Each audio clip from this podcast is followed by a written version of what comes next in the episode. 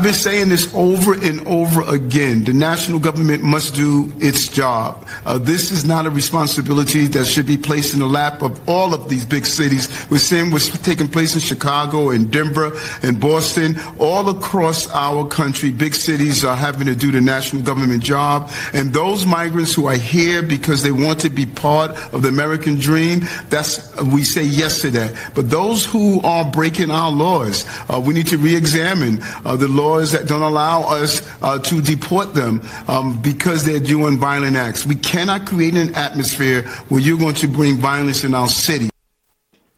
Well, you should have thought about that before you instituted uh, sanctuary city policies. I mean, that's kind of the that's the whole reason why we're here, right?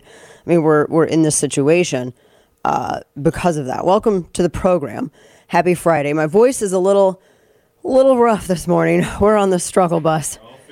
Yeah, so uh, just bear with me. I appreciate the concern and all that stuff.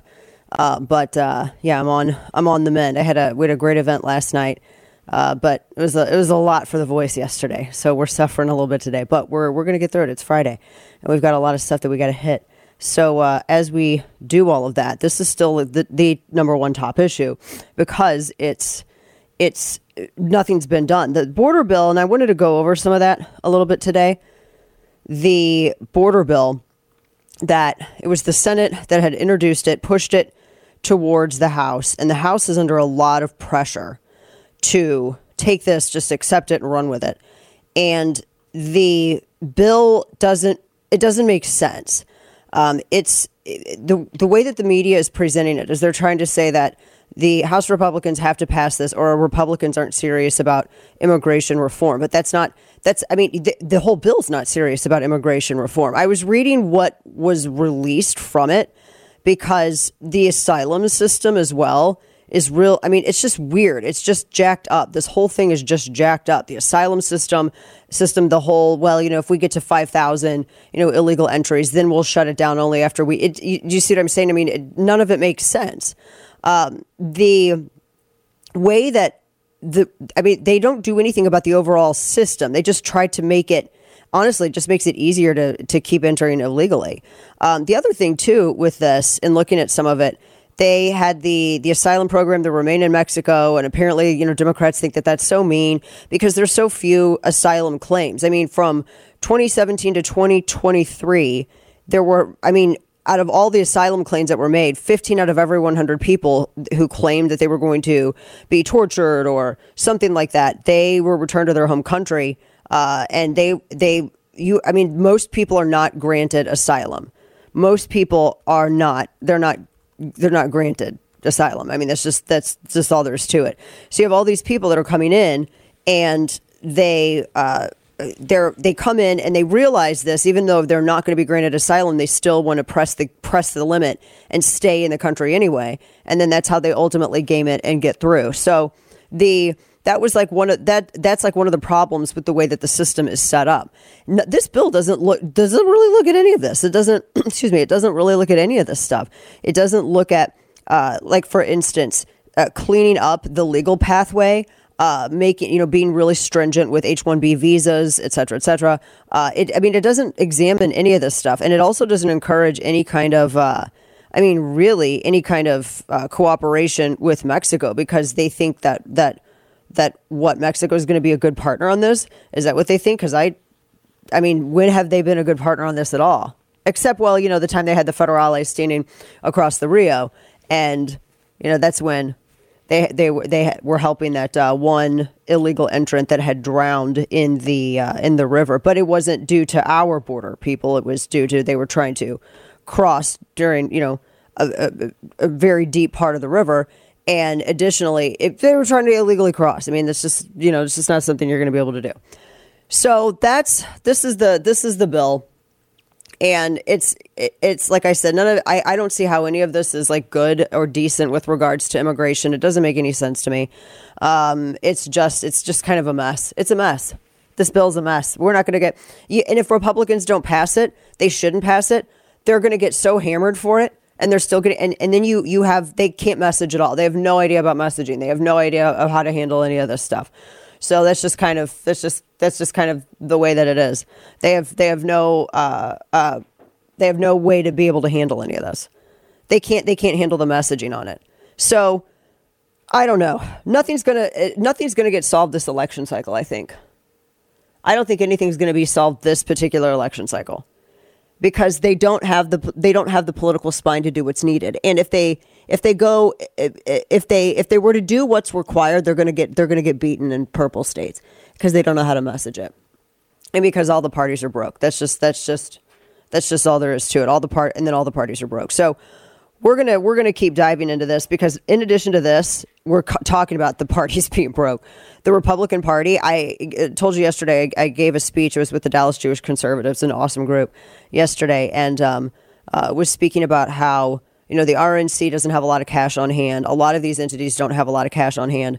Uh, some of them, some of these state parties are just absolutely broke, uh, and so as a result, you're going to be going into uh, a very con- a very very competitive season and the Republican Party isn't going to be ready. One of the things that we pay attention to in radio, uh, and if you're watching the video portion of this, that's the video portion of the radio uh, component.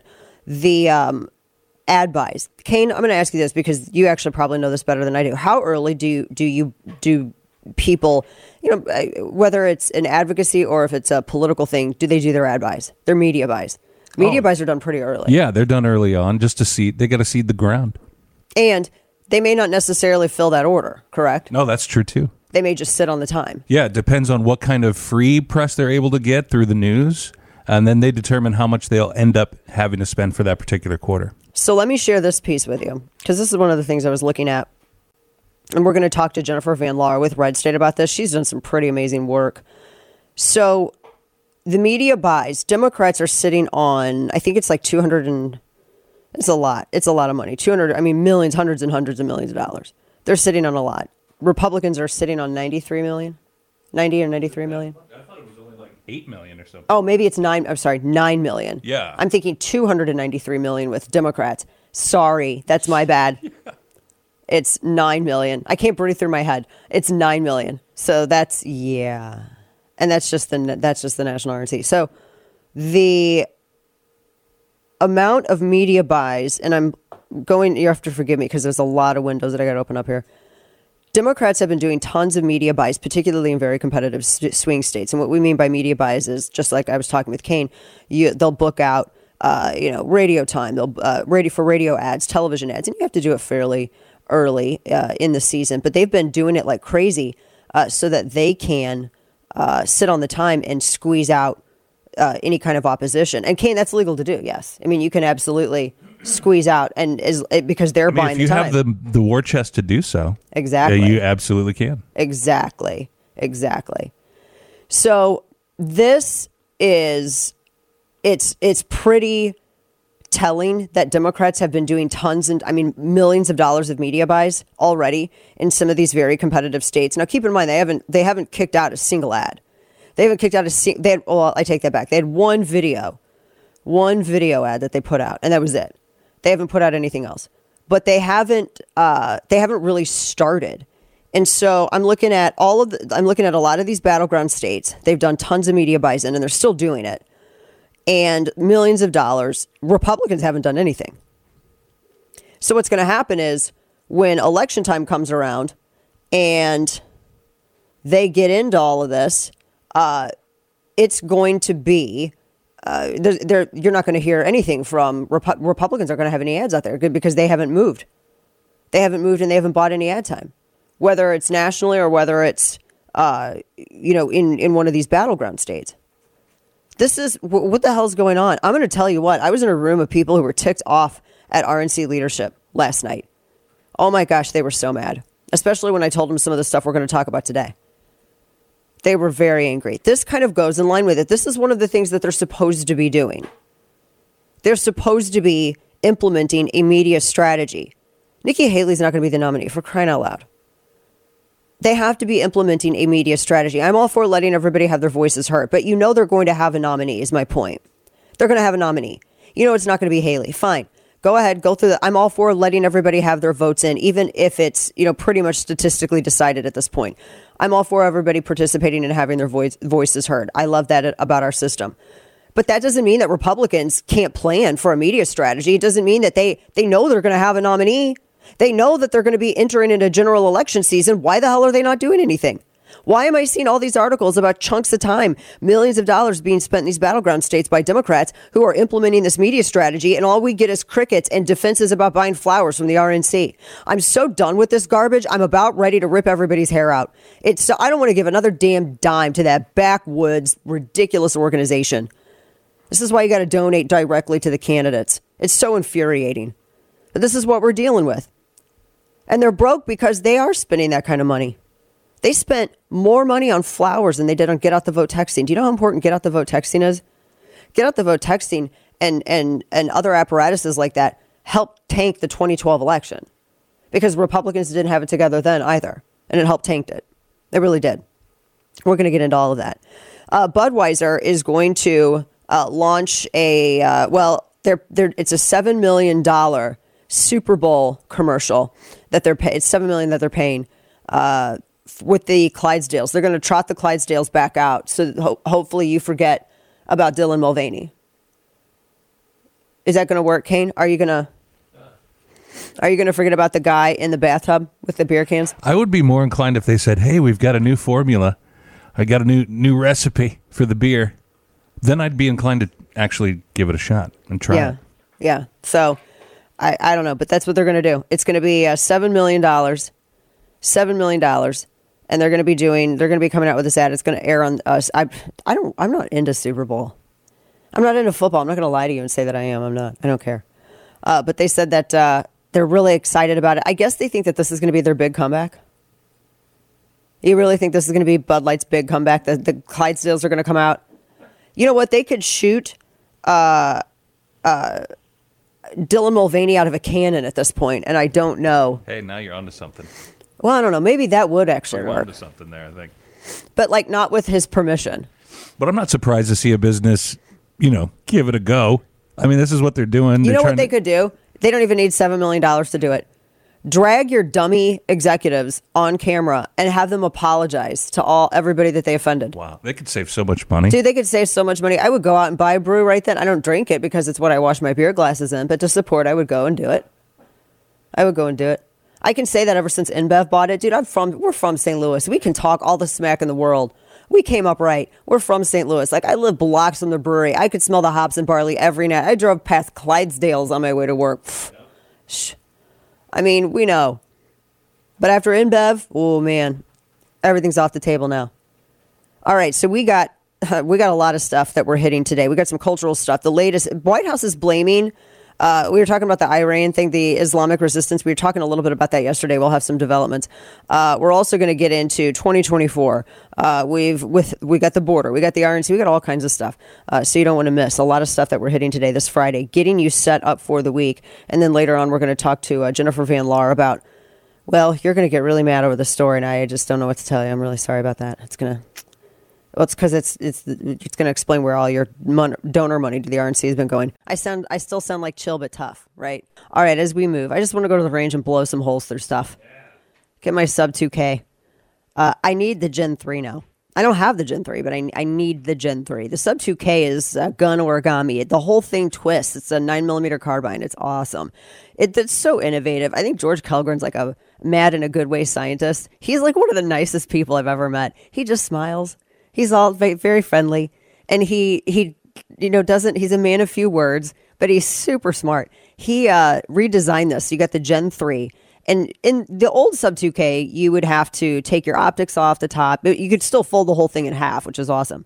Uh, but you would have to take your stuff off. With the Gen 3, the whole thing, simple twist and fold motion. There's this patent pending rotating fore end. You can twist it in either direction. It folds the whole thing right in half with optics and all. It's awesome. Uh, and it easily deploys it just as smoothly.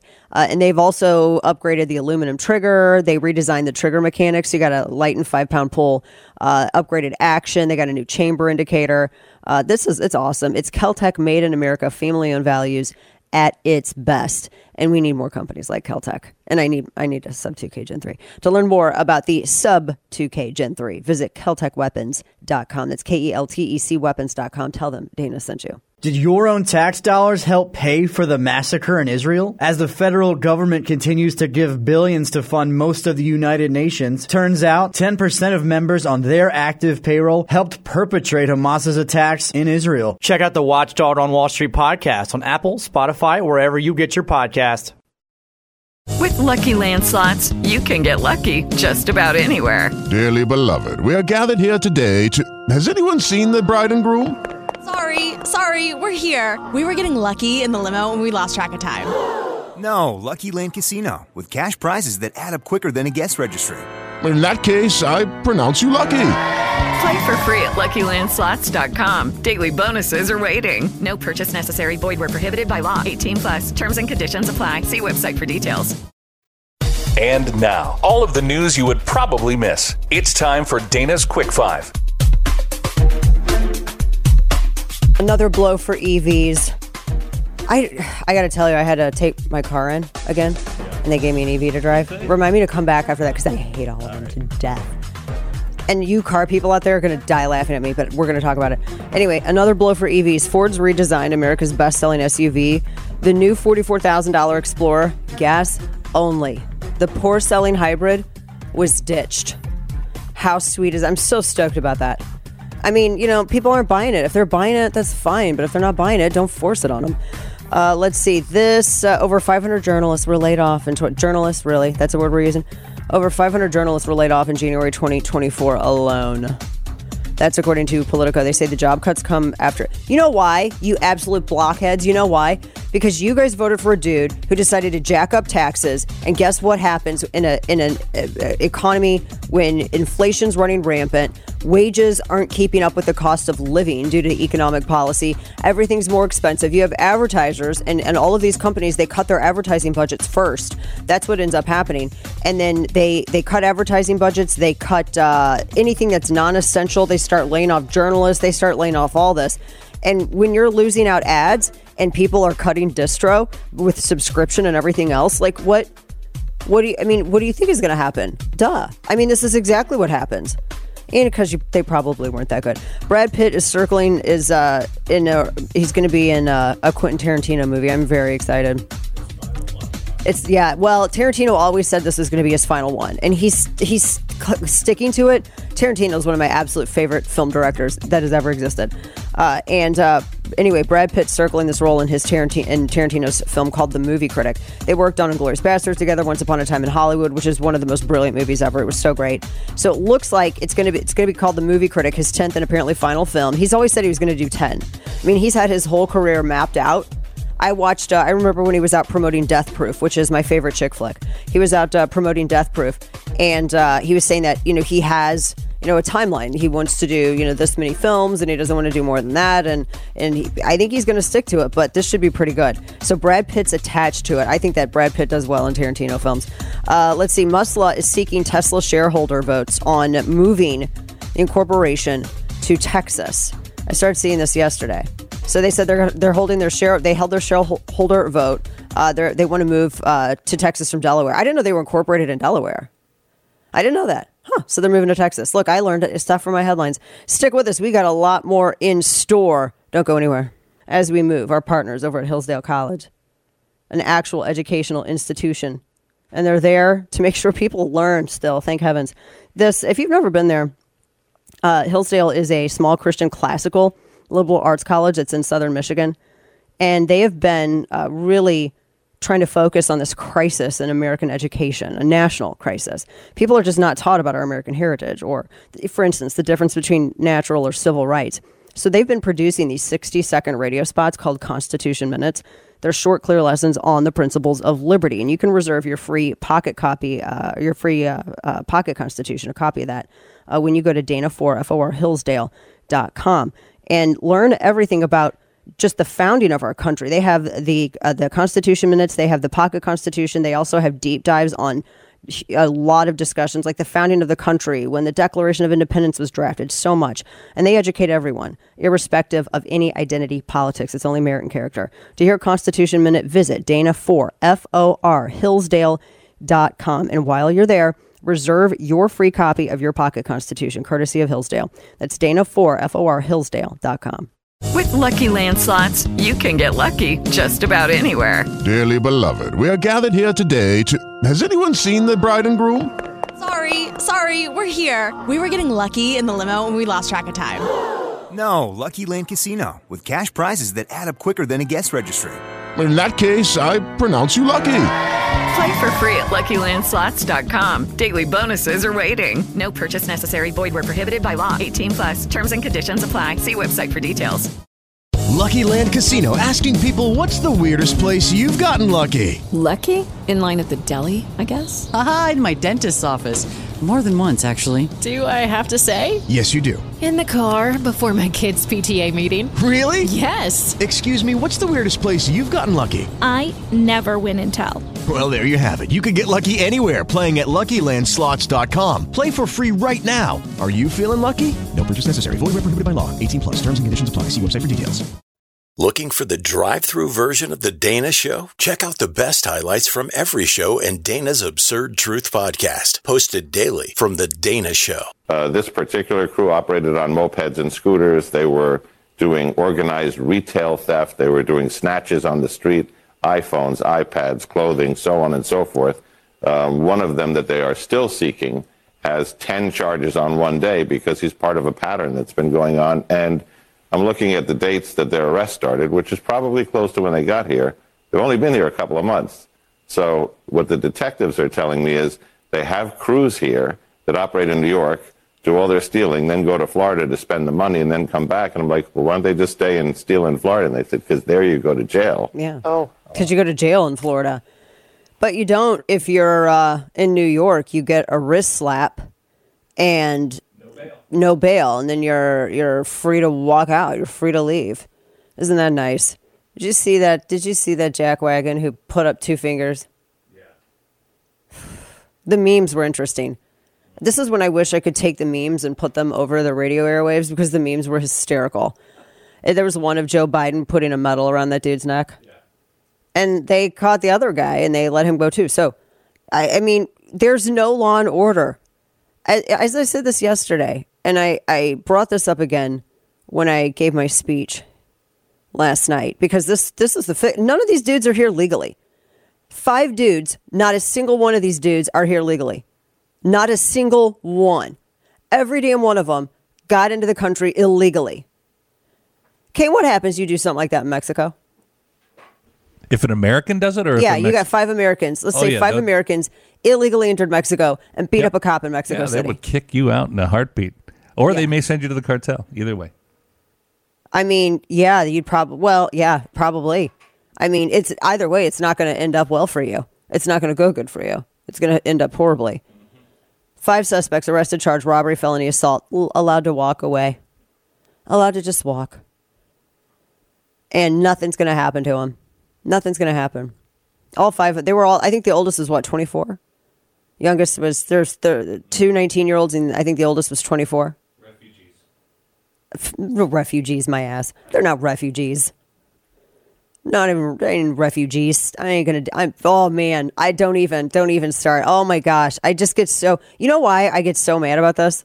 Because there are there are people out there, legitimately, like you know, whistleblowers that are trying to uh, blow the whistle on the cartel, or people who are trying to do other stuff that that are and and are actually fighting for uh, against oppression of their people in their country of origin and those people are targeted.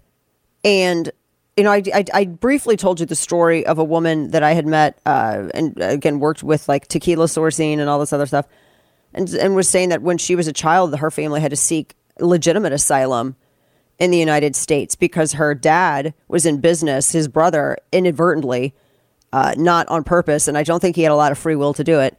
Uh, they had their construction company used to help launder money for the cartel and the dad was trying to get out of it so they killed the dad because the dad wasn't going to go along with it. So they killed her dad. They shot up her house. Uh, they shot up her house then they blew up her house blew up their cars uh, all of that. She said she remembers seeing um, uh, bullet holes in her slide her swing set. Bullet holes in her swing set. Like they didn't care. And they had to literally flee in the cover of night uh, her she her her mom and two of her siblings.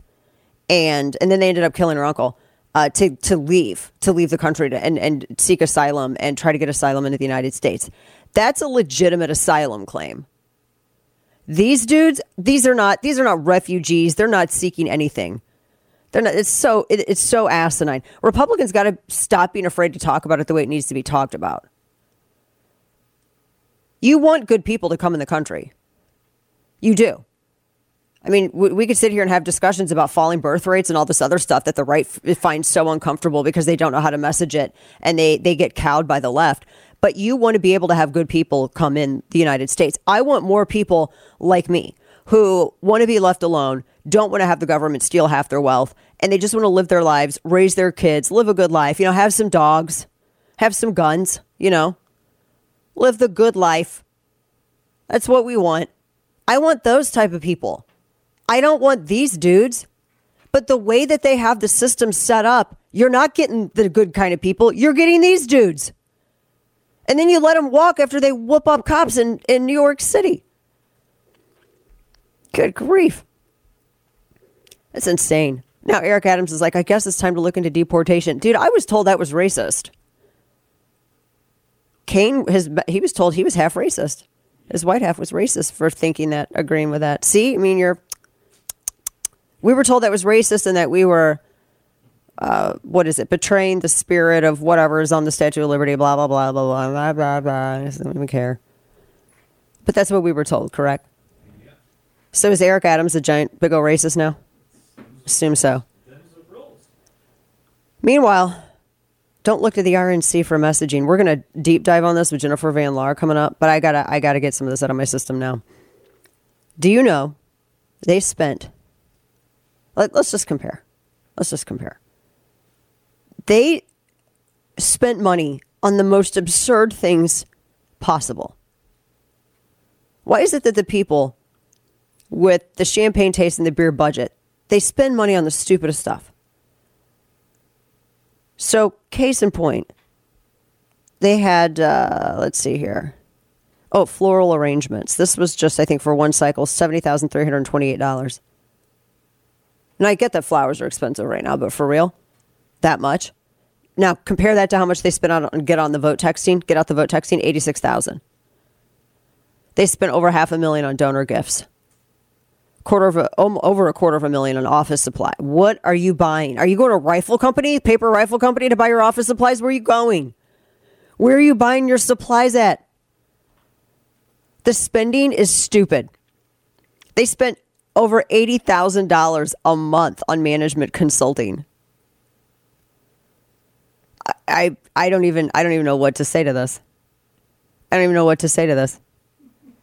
They also spent, I mean, just the money that is being wasted.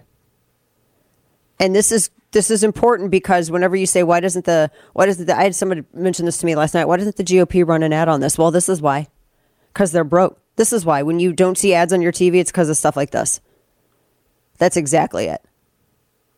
I mean, I, I it's it's amazing to me that they have been allowed to get away with this this long. And it's amazing that people just I, I can't believe this isn't a bigger issue. I mean, I honestly I don't know what what they're I don't know what we're going to do going into November. You're already seeing the they're going to try to switch the polling.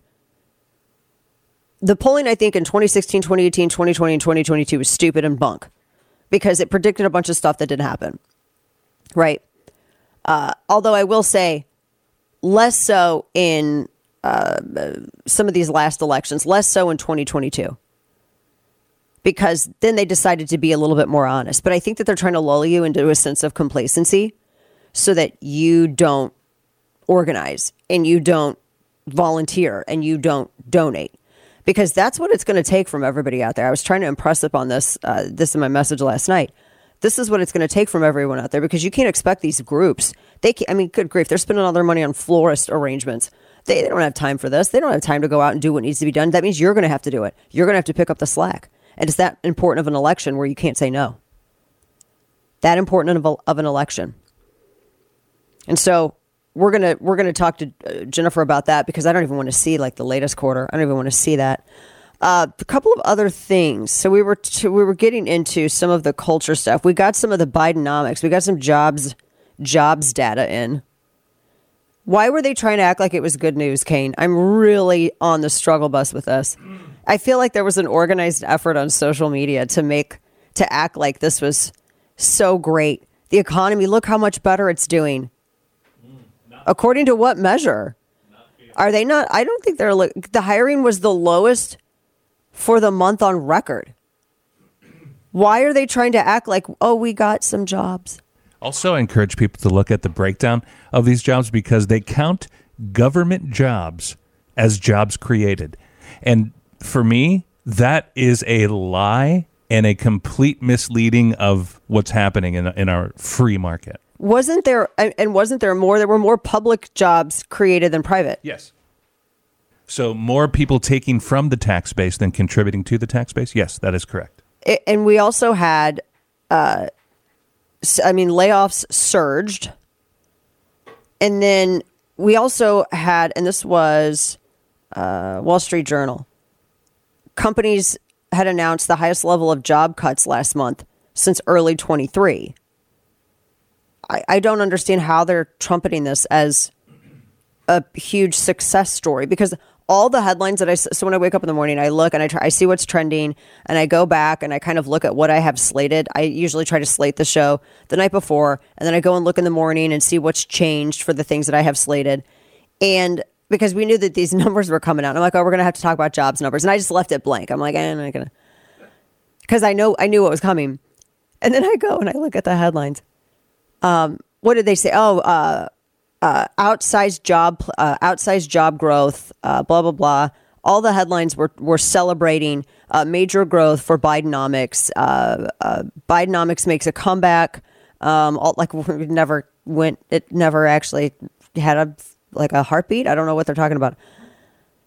And all of those headlines were what was being pushed, and there was an organized effort on social media to really push that out there too. So that was what was trending. So if you looked on Facebook, if you looked on X, wherever, TikTok, that anything related to jobs trending were all of these headlines. They all had the same info. They all had they all had the same talking points. They're trying to convince you that you're not broke. I mean, sure, you're, you know, can't barely afford the roof over your head and you're probably eating bugs, but hey, you're not broke. Yeah, strong economy. But it's not a strong economy. I mean, you know that. You can feel it. But there's there's a, a an economic surge, all right. and It's not what they're saying it is. Right. And another good point was made by Stephen Moore in Cut 13. We do have time Yeah. to play it. Yes, let's listen uh, to Juan, if you want to play Cut 13, this is his explanation too as to maybe why you were seeing maybe uh, some more jobs numbers ticking upward. Yeah. This is a, this is an important thing. I haven't I didn't see the numbers for this recent report because I haven't been able to look through the report, but I've looked through the last three or four, and what you're seeing is that there's a been a big big leap. Remember we talked about this last month of multiple job holders, people who have to work two or three jobs just to maintain their uh, their living standards. So that's that's a tough thing for people. And So they're trying to say, "Oh my gosh, look, you got you oh, you look at all the jobs it created." Yeah, but it's like my third job. Three low paying jobs. Yay, but it's jobs created. And that's all they tell you. And they don't put it into context. They don't they don't tell you, "Oh, that's yes, three low-paying jobs because there's not enough to support a higher paying position." Yes. And these are supposed to be successes. This is Republicans should be hammered. Oh my gosh, I'm going to pull my hair out if I have to say that one more time. You know what? They'll probably adjust these numbers down in about 25 to 30 days from now. Oh, you know they will. It's going to be yeah. Where's the Where's the GOP messaging on this? I'm gonna swear to stick my boot up these people's backside. They should be all over this. I mean, you should have. They should have memes ready to go. They, but they don't. They don't have anything. Okay, we're gonna. I'm gonna get mad here, and I don't. My voice won't hold up if I start getting super loud and sassy. So we don't want that, right? We don't want that. We. I sound. I still sound like chill but tough, right? We. Don't, I don't want to. I'm gonna get myself all worked up later when Jen's run, running down these numbers for us, and heaven help us all. As we move our partners that help bring you free radio, it's our friends over at Wise Foods. I mean, I don't know. You don't know what's going to happen. All I know is this when emergencies strike, the last thing that I want to worry about or ask about is where my next meal's coming from. And that's where Wise Food Storage comes in. When you visit wisefoodstorage.com and type in Dana in the search bar, you're going to get access to all these exclusive deals like they're uh, on their best selling products, like their 72 hour food kit, Buy one, get one, $100 value for 50 bucks. It includes two boxes, 12 pouches of premium survival food, 11,100 total calories in each kit. And it's all made with high quality U.S. ingredients, freeze dried, dehydrated, easy to prepare, just add water, 25 year shelf life as well. Also, the Heirloom Seed Vault, uh, 39 variety of seeds, non hybrid, not GMO, uh, open pollinated heirloom varieties. Each kit has more than 4,500 seeds in it and it has a 10 year shelf life. Order yours today at wisefoodstorage.com. Type Dana in the search bar to access those exclusive deals like the buy one, get one free on the 72 hour food kit. That's wisefoodstorage.com, code Dana. Type Dana in the search bar. With Lucky Land slots, you can get lucky just about anywhere. Dearly beloved, we are gathered here today to. Has anyone seen the bride and groom? Sorry, sorry, we're here. We were getting lucky in the limo and we lost track of time. No, Lucky Land Casino, with cash prizes that add up quicker than a guest registry. In that case, I pronounce you lucky. Play for free at LuckyLandSlots.com. Daily bonuses are waiting. No purchase necessary. Void where prohibited by law. 18 plus. Terms and conditions apply. See website for details. It is Ryan here, and I have a question for you. What do you do when you win? Like, are you a fist pumper? A woohooer, a hand clapper, a high fiver. I kind of like the high five, but if you want to hone in on those winning moves, check out Chumba Casino. At ChumbaCasino.com, choose from hundreds of social casino style games for your chance to redeem serious cash prizes. There are new game releases weekly, plus free daily bonuses. So don't wait. Start having the most fun ever at ChumbaCasino.com. No purchase necessary. VGW. Void were prohibited by law. See terms and conditions. 18 plus. Don't let FOMO get the best of you. Stay in the loop and ahead of the curve by following Dana on Apple, Spotify, or wherever you get your podcasts. Like sands through the hourglass, so are the days of the United States. Atmosphere is a wonderful thing, and we can create our own and the weather it brings. It brings hope for the future and so much more. Maybe some Punxsutawney Phil write in votes in 2024.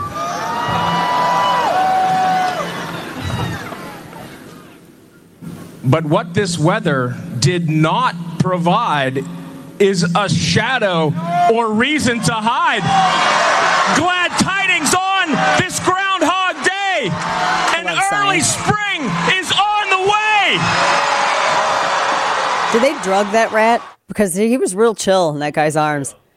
That's that tree rat, Punxsutawney Phil. I like him. I like all those animals. He looks cuddly, doesn't he? You say tree rat, but he's literally a groundhog. Whatever. Yeah. There, it, he, okay, a ground rat, whatever. It's like a type of rat. I look, I like him because he's fat and he's snuggleable. And he's chill. Yeah, he looks chill because they, you know why? Because he learned, they learned their lesson. They saw De Blasio murk that one.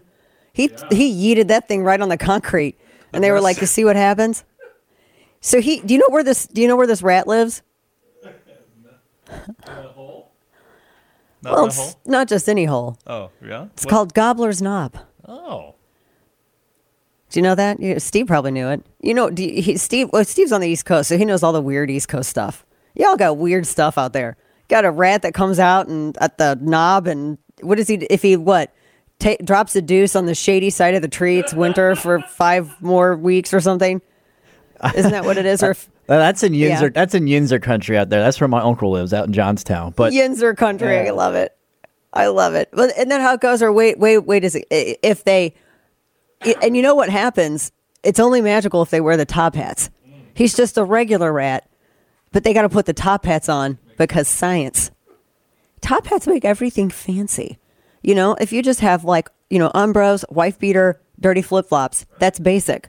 You put a top hat with that, you're styling. It's that's literally fancy. What John Fetterman does. I no, I give him a pass. I'm giving him. what A, I'm I know. I'm giving. I'm not going to make fun of. John Fetterman as long as he keeps doing like nice stuff. Tuxedo hoodie is fire. I'll give it. I'll, yeah, I mean, it's like you know, he's casual, but he's also here to be formal. You know. So Punxsutawney Phil, what did he do? He saw. So it's an early spring, yeah, he didn't see a shadow, right? He and if he were, if he was to see it, then we'd have six weeks of winter. I want to know what high as all get out pilgrim came up with this. Like, who sits there and goes, "Look at that rat coming out"? what are you, science questioner now? Yeah, if science? if you see if it sees its shadow, it's like it sounds like a drunk bet. If it if it sees its shadow, we're gonna have winter. I'll take you up on that. I'll take it up. I bet you that's exactly how it got started. I mean, some of the best traditions in the country got started like that. Bet you two pints he won't see a shadow. yeah, I bet you two pints he's not going to see a shadow. Well, he just defecated on the south side of the tree, so it looks like there's going to be spring. There it is. So the, I, I want a groundhog. Can you have them as pets? Is that possible? I'm curious. I'm legitimately curious about this. We have a whole other hour on the way while I ponder the groundhog situation. Stick with us. As we move, our partners, Black Rifle Coffee Company, a veteran owned, veteran operated company, and they make the best coffee that is out there. And they do a lot for first responder and veteran uh, causes too. And unlike some of these other cats out there, they don't act, they don't, you know, just import roasted beans in, white label them, and lie to everybody and act like they did it themselves. They actually roast their stuff uh, six days a week, right? Five or six days a week out of Tennessee and Utah. And uh, if you don't want to settle for bland, overpriced, over roasted, mediocre coffee, you can get the high quality Black Rifle coffee roasted right here in the US of A, delivered right to your door with the Black Rifle Coffee Club. When you become a member, you get 30% off your first subscription order using code DANA. Choose your blend, your favorite brew.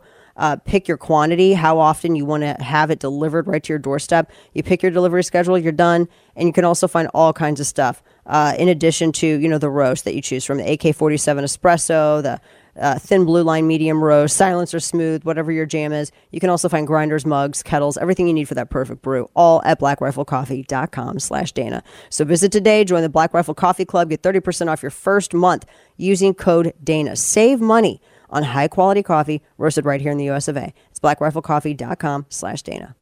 Lucky Land Casino asking people what's the weirdest place you've gotten lucky? Lucky? In line at the deli, I guess? Aha, in my dentist's office. More than once, actually. Do I have to say? Yes, you do. In the car before my kids' PTA meeting. Really? Yes. Excuse me, what's the weirdest place you've gotten lucky? I never win and tell. Well, there you have it. You can get lucky anywhere playing at LuckyLandSlots.com. Play for free right now. Are you feeling lucky? No purchase necessary. Void where prohibited by law. 18 plus. Terms and conditions apply. See website for details. It is Ryan here, and I have a question for you. What do you do when you win? Like, are you a fist pumper?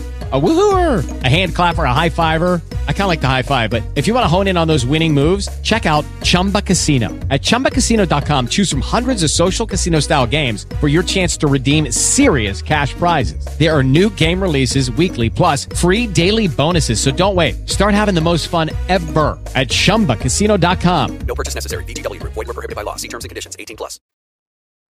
We're checking out. The woman says, "Oh, he's just walking out. He didn't pay for that." I said, well, "Why are you stopping him?" She goes, "Oh, the governor." I swear to God, true story. Oh, my mom's great. The governor lowered the threshold. There's no, there's no, there's no accountability. There's no. I said that's just not true. And she, I, she got, I said we have the tenth toughest, nine hundred fifty dollars, the tenth toughest in America. She doesn't even know what I was talking about. By the way, it's the tenth toughest in America. Look it up. No one gives a damn about right. that. And I said, it's just not true. They're still stopped. They said, well, we don't stop them because the governor. And then she goes, she looks at me twice, and then she freaks out. She calls everyone over, wants to take photos. I'm like, no, I'm not taking a photo. We're having a conversation. Where's your manager? How are you blaming the governor? And it was, you know, $380 later. And I was like, why am I spending $380? Everyone can walk the hell right out. Wow. He sounds like a true statesman, doesn't he? That's Gavin Newsom. He's a he's just a total. He so he they, he gets blamed for a shoplifting incident, and he gets mad, and he's like, "I didn't do this." I didn't, but you kind of did though, dude? I mean, eh, that was. I, I mean, what he's he's. He was surprised when the employees didn't intervene because there's no why. What's the purpose of them? Nothing's going to happen to the guy. Welcome back to the, the program. Dana Lash here with you, top of the second hour. And uh, that was California Governor Gavin Newsom. You could see his video. He was like on a Zoom call. If you were watching the simulcast of the uh, radio program, which you can watch Channel 347 Direct TV, uh, you can also listen to the radio program across the country. Yes, I'm, I'm on the men from the plague. I'm doing a lot better. But it's thank you for your kind wishes. And everyone's like telling me, I- I did not realize. Can I just say sidebar real quick? Y'all have so many different recipes for chicken noodle soup. What is happening? Oh my gosh. I've got like 50. Yep. I didn't know it was such a contested thing. I feel like putting everyone in a cage and having everyone fight it out to see whose chicken noodle soup is the best. We're just about at that point. All right, so that was Gavin Newsom saying he was he was at a Target, you know, and And there was a shoplifting incident, and he got blamed to his face. And the, the worker didn't recognize him. Do you do you get the impression that he was mad that he wasn't recognized? I told that was the first thing I thought. I was like, bro's mad that he didn't get recognized. Huh. Look at that. And he's he says uh, she said the the governor lowered the threshold. There's no accountability. Yeah, I mean, exactly. Because you did that. And he's like, How are you blaming the governor? Yeah, you get to walk right out. I mean, he is literally the problem. He's been in I mean, when he was mayor of San Francisco, he was pushing this stuff. I mean, good grief. They've lowered so I mean, they've lowered the uh uh what so many felonies to to reduce them to misdemeanors. And he's like, "Oh, someone steals at Target with no consequences. It's the managers, managers' problem." I mean, so you literally you you They you were part of this. They increased the amount of theft.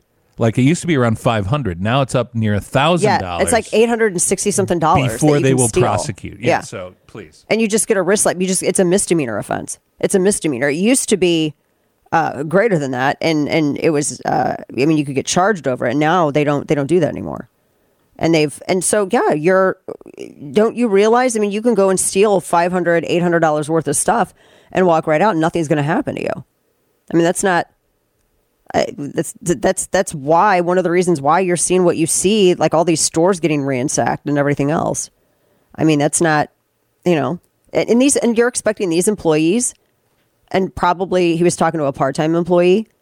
Are are they? Is he like expecting these employees to intervene and stop and maybe put themselves in harm's way over something that the system isn't even going to enforce and follow up on?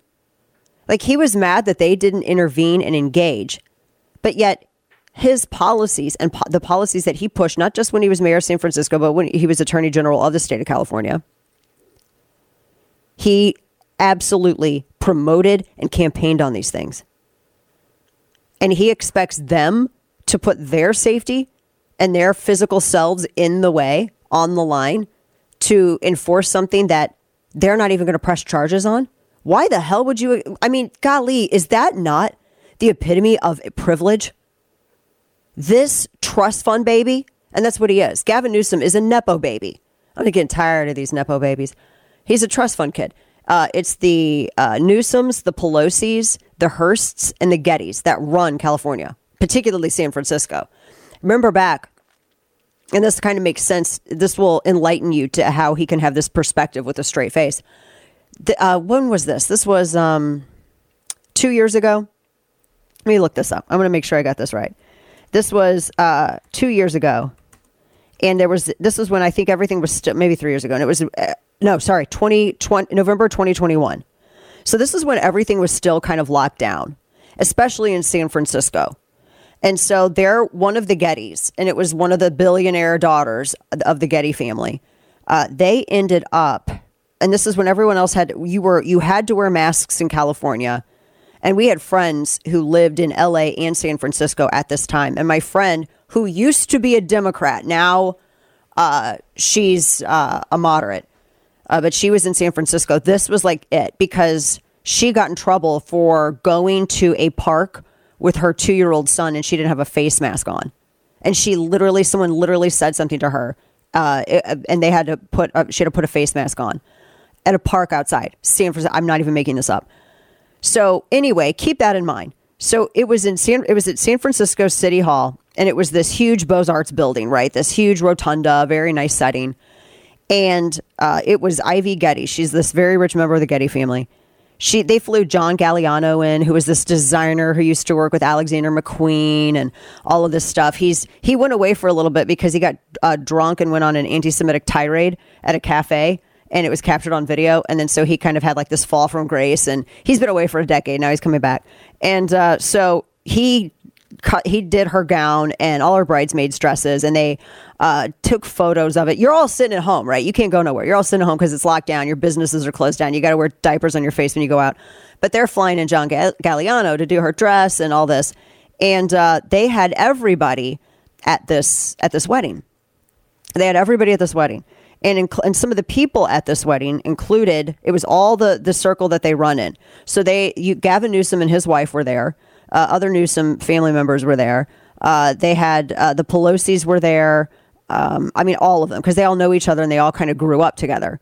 And every everything else was locked down, and they had all of these people sitting in this rotunda, and they did not have face masks on. None of them. I mean, none of them had face masks on. They had a huge event the night before and they uh, all partied. Nobody had face masks on. Again, you still couldn't eat out in a restaurant, but whatever.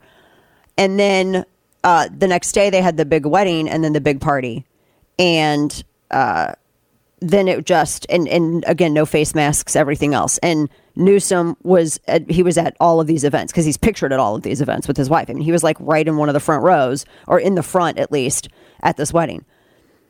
That all happened when you all had to have your kids do remote learning when everyone businesses were shutting down things were closed you couldn't do you couldn't go anywhere you couldn't fly anywhere you couldn't do nothing they did that so just understand the perspective that this dude has and that event by the way that he went to that came after the french laundry thing remember that was right after things locked down and he was pictured without a mask at french laundry so he's done this repeatedly so that's the perspective he has. He has grown up with a silver spoon in his mouth. And he's never had to ask for anything. He's been bankrolled by his family. He's a Nepo baby. And he's got the benefit of coming from two wealthy families and they know all these other wealthy families and they get to do whatever they want and there's there's no question, no nothing about it.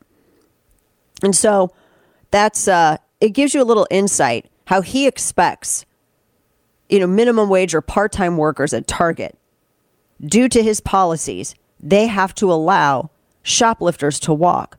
And he's outraged that they didn't put themselves in harm's way and do what he could have done easily with policy.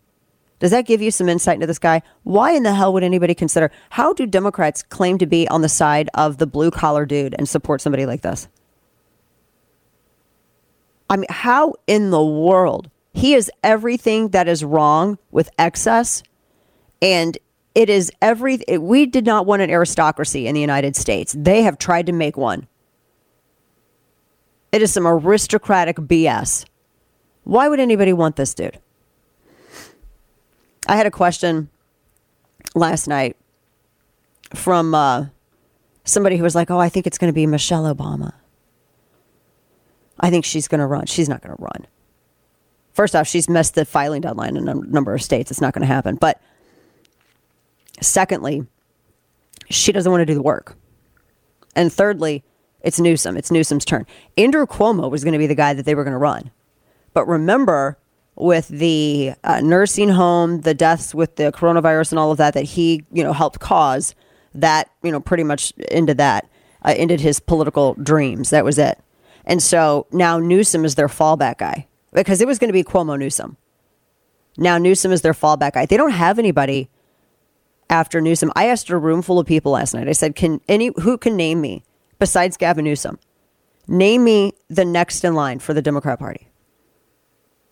And every and these were smart, like successful business people, you know, activists, and they all looked at each other and they literally didn't know.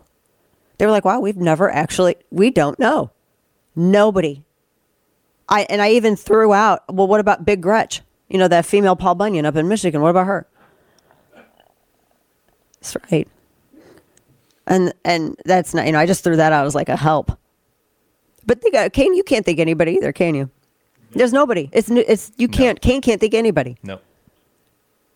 No, but I mean, I've I've had that Michelle Obama theory for a while, Yeah. and I mean, Democrats have only proven they'll change the rules to accommodate whatever it is they want to do as they lead on, into an election or a committee, whatever it is. They've already Well, they proven did. They they'll- changed the yeah. bylaws in case they need somebody to step up. So they've proven they'll do it. So I- it's it's all speculative up to this, you know, up to November because they they can change the rules to accommodate whatever it is they decide. Yeah.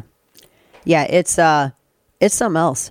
It is absolutely something else. So I I I, I they really started hurting themselves after um who was it? Uh I was trying to think of the uh, the people who were pioneering Barack Obama's digital strategy because when he ran in 2008, he re- he was like he took Howard Dean's online fundraising apparatus and built on it and when he left the White House, they basically took all that with them. And they kind of left Democrats high and dry. And they sucked up all the resources that normally would be used for promoting and, and, and grooming the next generation of young guns, you know, Democrat leaders. He wanted to protect his legacy, so they didn't do that. So they really, you know, shot themselves in the foot here. They they don't have anything else. So it's interesting, very interesting. It is Ryan here, and I have a question for you. What do you do when you win? Like, are you a fist pumper? A woohooer, a hand clapper, a high fiver. I kind of like the high five, but if you want to hone in on those winning moves, check out Chumba Casino. At ChumbaCasino.com, choose from hundreds of social casino style games for your chance to redeem serious cash prizes. There are new game releases weekly, plus free daily bonuses. So don't wait. Start having the most fun ever at ChumbaCasino.com. No purchase necessary. Group. Void were prohibited by law. See terms and conditions. 18 plus. Hey guys, it is Ryan. I'm not sure if you know this about me, but I'm a bit of a fun fanatic when I can. I like to work, but I like fun too. It's a thing. And now the truth is out there. I can tell you about my favorite place to have fun Chumba Casino. They have hundreds of social casino style games to choose from, with new games released each week. You can play for free anytime, anywhere. And each day brings a new chance to collect daily bonuses. So join me in the fun. Sign up now at chumbacasino.com. No purchase necessary. Group. Void were prohibited by law. See terms and conditions. 18 plus. And now, all of the news you would probably miss. It's time for Dana's Quick Five. All right, here. So, first up, oh gosh, but before you, why is this a Spotify tattoo? Why are people doing this? If you get a Spotify tattoo, artists say you need to know the risks. Uh, what? I didn't even know a Spotify tattoo was a thing, but apparently it Yeah, is. QR It's- codes too. Oh my gosh, what is up? It's only a matter of time before somebody starts like tattooing their OnlyFans QR code on their skin. Oh my! I just gave somebody an idea. I don't know what's happening. Uh, so anyway, apparently every piece of content on Spotify has blah blah blah sound bars, Spotify code, and if you tattoo it on your arm, you can scan it and it plays the content. And so people have that on there, but they say that um, it's like a party trick, but you you know you don't you know now you you just it's I don't know. I just feel like Spotify's not going to be around for forever, right? Like a tattoo would. Yeah, like a tattoo would. And then when you're you know 70 years old, you have to explain to your kid who's your grandchild how the service that doesn't exist anymore, how this works. All right, so apparently they're why are they going after Ro- hang on, pull this story up. Hang on. Everything's slow for a moment.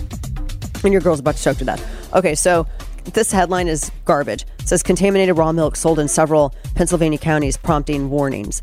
Okay, I have no problem with with raw food. If you know what you're if you know what you're purchasing, then why you should be able to purchase it? Why is this such a huge deal? I mean, and it's actually raw milk is good for you. Um, it, all this pasteurization and the homogenization and all this stuff. I remember Rawesome out in California. That's like a it was like a Costco for raw food. Like it was like a members only thing, and so uh, you knew that you were getting like raw unpasteurized milk. And they rated it, and they were accusing them. The feds like went in with full auto, no joke.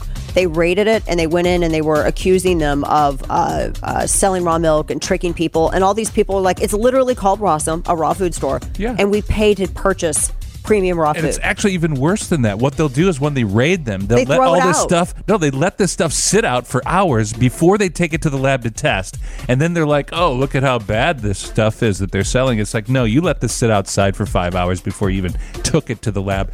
This is a BS headline. Yeah, totally. Uh, so a junior high principal is fired for stealing seven half cu- seven cups of coffee. Half cups of coffee. Fresh what? Oh, so in Japan. Oh, yeah, you can't be doing that. Oh, that's a big bad no no. That's rude. They have different things, different ways of living over there. Uh, yeah, this guy, he went into the, he, he was supposed to pay 75, ver- 110 yens, like uh, equivalent of 75 cents uh, for a regular coffee, and apparently he didn't, and he stole it, so he got in trouble. Uh, and uh, a major taxidermied polar bear was stolen in a bizarre Canadian heist. I'm not saying it was me, but there would be signs. The public has been asked to keep an eye out for a giant 12 foot tall stuffed polar bear north of Edmonton. So they they're still they're still looking. They're trying to find out the the the, pul- the culprit. Jennifer Van Laar from Red State joins us next. Whether you're a policy wonk, a news junkie, or simply someone hungry for insightful discourse, the Dana Show podcast has your back. Follow Dana on Apple, With Lucky Land slots, you can get lucky just about anywhere. Dearly beloved, we are gathered here today to. Has anyone seen the bride and groom? Sorry, sorry, we're here. We were getting lucky in the limo and we lost track of time. No, Lucky Land Casino, with cash prizes that add up quicker than a guest registry. In that case, I pronounce you lucky. Play for free at LuckyLandSlots.com. Daily bonuses are waiting. No purchase necessary. Void where prohibited by law. 18 plus. Terms and conditions apply. See website for details. Judy was boring. Hello. Then Judy discovered ChumbaCasino.com. It's my little escape. Now Judy's the life of the party. Oh, baby, Mama's bringing home the bacon. Whoa, take it easy, Judy. The Chumba life is for everybody. So go to ChumbaCasino.com and play over 100 casino style games. Join today and play for free for your chance to redeem some serious prizes. ChumbaCasino.com. No purchase necessary. Void where prohibited by law. 18 plus terms and conditions apply. See website for details. Spotify or wherever you get your podcasts. Welcome back to the program. Dana Loesch here with you. Bottom of this second hour, and you can listen coast to coast in a market near you. You can stream the radio show. You can watch the video portion, the simulcast, channel 347, Direct TV, YouTube, Facebook, all that good stuff. We were talking about the mess that the RNC is in and what is what is the GOP strategy going into the most important election cycle ever. They're broke in a number of different states. They're broke nationally. Their their messaging is absent on some of the most important issues that voters are like issues that voters are considering leaving the Democrat Party over, and they're MIA. Uh, Jennifer Van Laar over at Red State does such amazing work. She was the one who was warning you all, by the way, about Gavin Newsom. That was her. And she did this exclusive deep dive. So if you see this repurposed, it's her work. Uh, but she did this huge deep dive on how much the RNC has spent. And as usual, she just knocked it out of the park with this. This is to make y'all mad. Jennifer joins us now via Skype. So good to see you. This is a great piece, and you always do such great work over at Red State. I mean, you're one of the first people. If you haven't written about it, I, I'm like, I got to wait to see what Jennifer writes about it first. Uh, but this, this is this is shocking. I mean, just from what I read, and, and I'm going to have you talk to everybody about this. They spent, like, for instance, more on floral arrangements than get out the vote texting. Where's their priorities at? Yeah, I don't know what they're thinking with all of that. And there's actually another $45,000 in floral that I did not put on there because it was for a fundraiser. So it was coded as fundraising expenses. So I didn't want to just, you know, slam Yeah. them on that. But then they came back trying to claim I wasn't showing all of the DNC's floral. They're like, whatever. Do we need flowers? Period. Right. It's not about The DNC is not the one that's broke. right. They're winning. This is eh, so Jennifer went through all of this, all of the finances. She looked at everything, uh, where all the spending was going, where the money was coming in from. Uh, How bad is it? Like, how much are they being outgunned financially by Democrats right now? I mean, well, first of all, we, they have a lot more cash on hand. They sent at least $10 million more to state parties. That's not even including all the things that the DNC paid for state parties for things like data services subscriptions and things that directly go to get out the vote. There's another few million dollars there. So we're talking 13, 15 million dollars at least that were being outspent just going to state parties. And then the DNC also spent like a million dollars on canvassing that just that the the national party did that our national party isn't doing.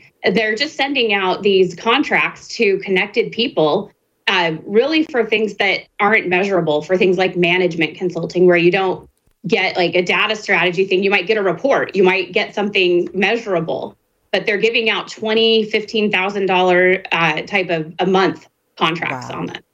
Wow. Yeah, the consulting, I'm just looking at some of what, and Jennifer Van Laar's piece is up at redstate.com. I'm just looking at some of the, I mean, a long list, and I get it, that, you know, that every party works with a lot of consultants, but what are they getting for it, though? I mean, they have a string of losses, you know, post 2016. We see states struggling. I mean, I'm I was reading that they were getting uh, outmaneuvered with media buys by Democrats who were just buying up airtime and sitting on it because Republicans can't afford to do it right now, and they probably won't be able to afford to do it coming up. Uh, I mean, this is all these different, all the, the different consult. Is that unusual to have this many? It seems excessive. for management consulting i yes like like you i think that there is a place for consultants in in politics and in all business but it needs to be on things that are specialized things where people build up expertise and that you can't keep on staff because it's too expensive to keep that staff Uh, so that, but they're not doing it that way. They're doing it just doling it out. They also paid almost $100,000 just in 13 months to the guy that's the treasurer for WinRed for management consulting.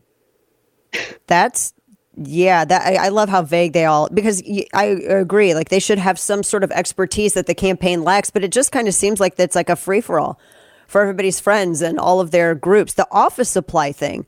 Uh, the, you cited in July 2023, a study found you were looking at how much people spend on office supplies. Oh my goodness. Uh, they said you, you said an office supply expenditure of 86,000. That's kind of in line with industry standards. That's not what the RNC did though. No, they did 300,000 and they're trying to say, well, that includes all these other categories of, you know, office office equipment or things like that. But the that number that I quoted should should cover break room stuff, it should cover janitorial, it should cover all these things and they even have a separate janitorial expense. They spent $60,000 on break room supplies. What? Where are they getting them at? Oh my gosh. Well, when you get Instacart sent to the office all the time, then Yeah. it adds up. Oh my word! Some of this other, some of the the other, uh, you, the RNC Youth Advisory Committee co-chair uh, got paid twenty six something thousand dollars. Uh, I just, I mean, it's it reads like a free for all. It reads like a blank check, and they're just giving all this donor money to. I, I, I mean, I don't. I'm just shocked by this. I'm shocked at how bad it is. I am too, and I, I was getting more shocked as I worked on it over two a two month period. And by the end, I was asking some coworkers, "Am I crazy? Is that is it just that I'm in the middle of all this and I think it's terrible and it's really not?" And they looked at it, "No, Jen, it, it's really terrible." And these amounts like that, the twenty six thousand, that's a thirty five, thirty seven hundred dollar a month contract to a twenty year old. Wow. Wow. I uh, mean, I look, I think the youth is important. I'm not going to get all Whitney Houston about it, you know, children are our future, whatever. But at the same time, I'm just like, you need to bring something to the table if you're going to be lecturing voters about their taxes and how, you know how they're going to be spending their social security and retirement and all this other stuff. That seems that seems excessive, you know. I mean, I, I I'm just shocked by all this. I mean, you get into the liquor, the beverages, the coffee. What was the thing that shocked you the most when you were digging through this and all the things that you uncovered? I think part of it was one thing I didn't even really report because it was just there's so much was they spent $110,000 in restaurants around Washington D.C. Oh, in 13 months and build it to catering for fundraisers. Wow. And that's so that's two transactions a day, averaging $185 each. So when you look at it like that, you're going, how how can all of this possibly be legitimate? And $270,000 to a company called Savoya, which is an executive car company that you can get monthly contracts. They're saying that they didn't rent any limos with that. None, none at all. And I'm going, okay, well, show us your monthly statement with it that's itemized. Yeah. And we can see. But until then, I don't believe it. Yeah, and I, I- mean, and Jennifer, for those who don't know, she's got screenshots and all the all the receipts on here. Now, when you came out with this, when you first published this story, the reaction from the RNC was pretty hostile. What happened? Well, first, before I even published it, they kept me uh, from publishing for 24 hours by sending me on just wild goose chases of what they were trying to justify. And once I realized that it was a delay tactic, I just said, okay, I'll, I'll incorporate some of what you told me and I'll just put the facts and let the facts go where they go. Yeah. So then they sent out a, a debunking email allegedly to the 168, uh, calling me dishonest and biased and all that kind of thing. And and they had remade my chart to how they thought it should be, but they took out the limos and they took out the uh, get out the vote texting because that doesn't make it look good for them. And then the the comms director went after me on Twitter last night. So they've been pretty extremely hostile and defamatory, actually. Wow, uh, that's I mean, for a, an organization that has trouble with messaging and has trouble with finances, that seems like the wrong move to make. Uh, because Jennifer's not going to back down. She's not going to change her reporting on this. I mean, they instead they should be apologizing. They should be apologizing for being poor stewards of donor money. I mean, are they? And and we and they wonder why so few people are donating to the RNC anymore. Right. They should be apologizing to all the donors, to all of the candidates that they're failing, to all of the grassroots organizations that need that infrastructure and leadership from someone. I mean, if they were spending a little bit of money on leadership consulting that was legitimate, maybe I could be behind that. Yeah. But clearly they're not. I mean, the get out the vote texting efforts and a lot of the canvassing, that thing is is really terrifying. I just remember back in 2012 when they had the big technical fail with getting out the vote for Romney the day of. They didn't test any of their infrastructure and it was just a giant disaster. I don't know how many votes that cost. It was a huge disaster. And it looks like they're trying to seed the ground to do it again. And it's not just the national party, too. State by state parties. There are several uh, that are that are near bankruptcy if they're not bankrupt already or they have 90 bucks in the bank account. This, this is a, a, a huge systemic problem uh, clearly throughout the entire party. How, if they keep on this track, what do you foresee for November? I mean, actually, if, if Biden is so terrible, Trump could still get a win. Uh, but my the the problem with that is that then someone like Ron is going to take credit for it, and they're going to take that as a mandate to keep the same leadership in place. And speaking of data, they say that Data Trust, the billion dollars that they sent there, that that should all be accounted as voter file maintenance, which it, there's no way that it is because Data Trust does a lot of other things. And I'm sure you, like me, know a lot of people in grassroots that work with Campaign Sidekick and other things. And that data is not up to date in any way, or is it in a very usable form? Wow. I mean, this is echoes of 2012 all over again. That's that's really frightening. This is such great work that you've done. Uh, you can find Jennifer's stuff over at redstate.com and she's also on Twitter at Jen Van Laar, two A's. Uh, and I would suggest, or X now, I would suggest you go follow her on that. You've done great work. Keep it up. I mean, I know the RNC gets mad at you, but I mean, I, so many people would know this if you hadn't dug through it and reported on it. 168 wouldn't even know it. They don't even give the 168 this level. Wow. But thank you. Wow, you do great work, and uh, thank you so much. And I can't wait to see what you come out with next. So thank you so much, Jennifer Van Laar at RedState.com. Yeah, this is we're and I put this out in your show prep, so you have the story, uh, her story that she wrote. But that's that's infuriating. That is so infuriating. Uh, I'll and- even and- uh, drop it in the YouTube description. yeah, well. we'll have it in the uh, we'll have it in the YouTube description as well. Lucky Land Casino asking people what's the weirdest place you've gotten lucky? Lucky? In line at the deli, I guess? Haha, in my dentist's office. More than once, actually. Do I have to say? Yes, you do. In the car before my kids' PTA meeting. Really? Yes. Excuse me, what's the weirdest place you've gotten lucky? I never win and tell. Well, there you have it. You can get lucky anywhere playing at LuckyLandSlots.com. Play for free right now. Are you feeling lucky? No purchase necessary. Void where prohibited by law. 18 plus. Terms and conditions apply. See website for details.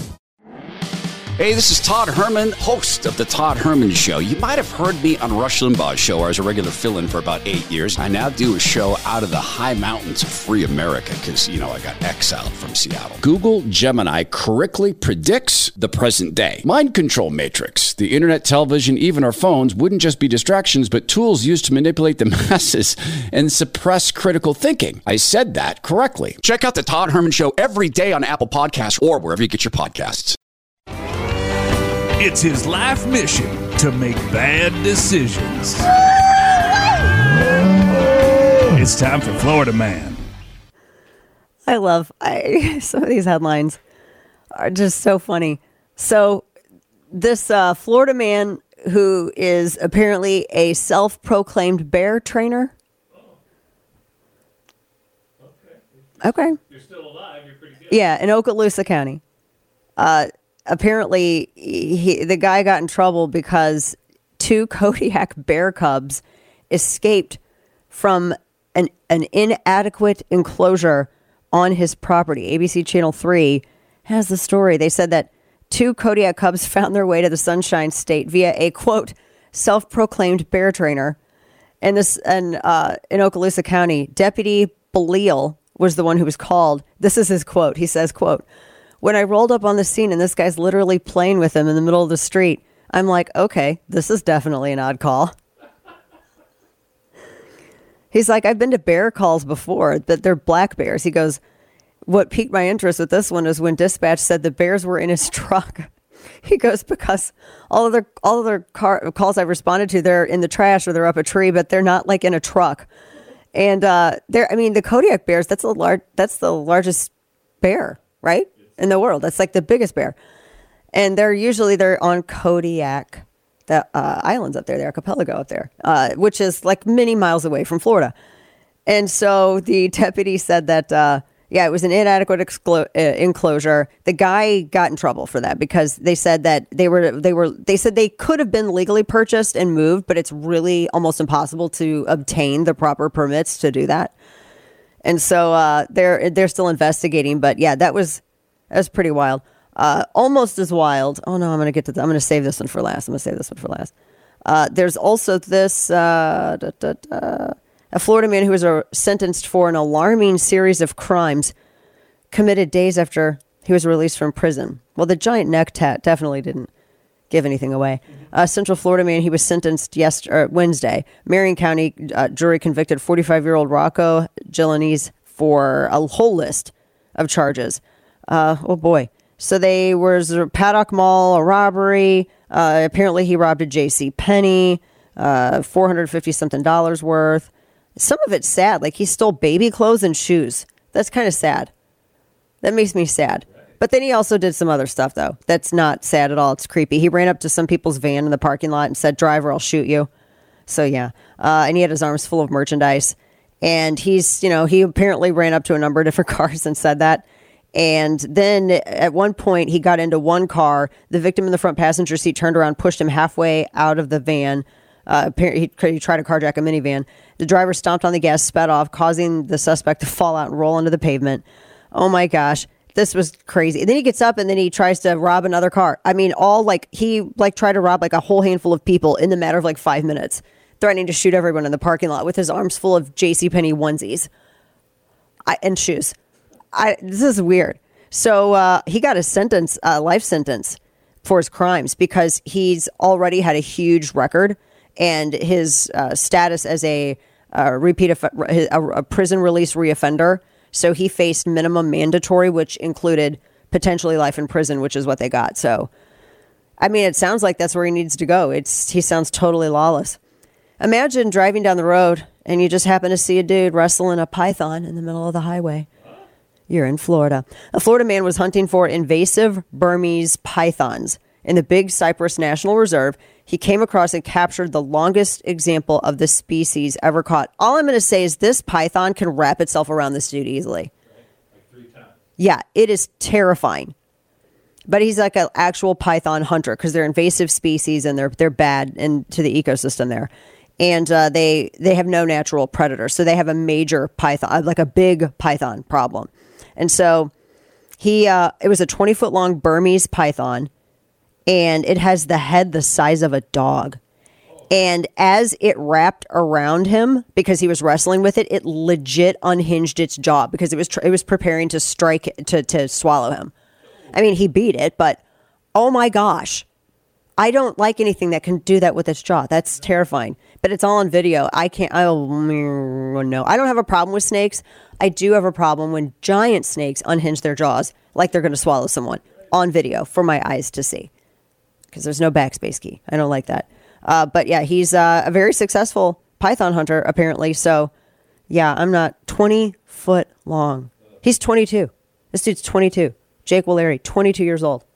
I bet he was tired. I mean, this thing is, it's like all muscle. It's crazy. All right, we have our third hour on the way. And coming up, we have all of the latest with the immigration battle and we also have oh, we're going to get into some some of the 2024, the Iranian issues, all that. So stick with us. We got more in store.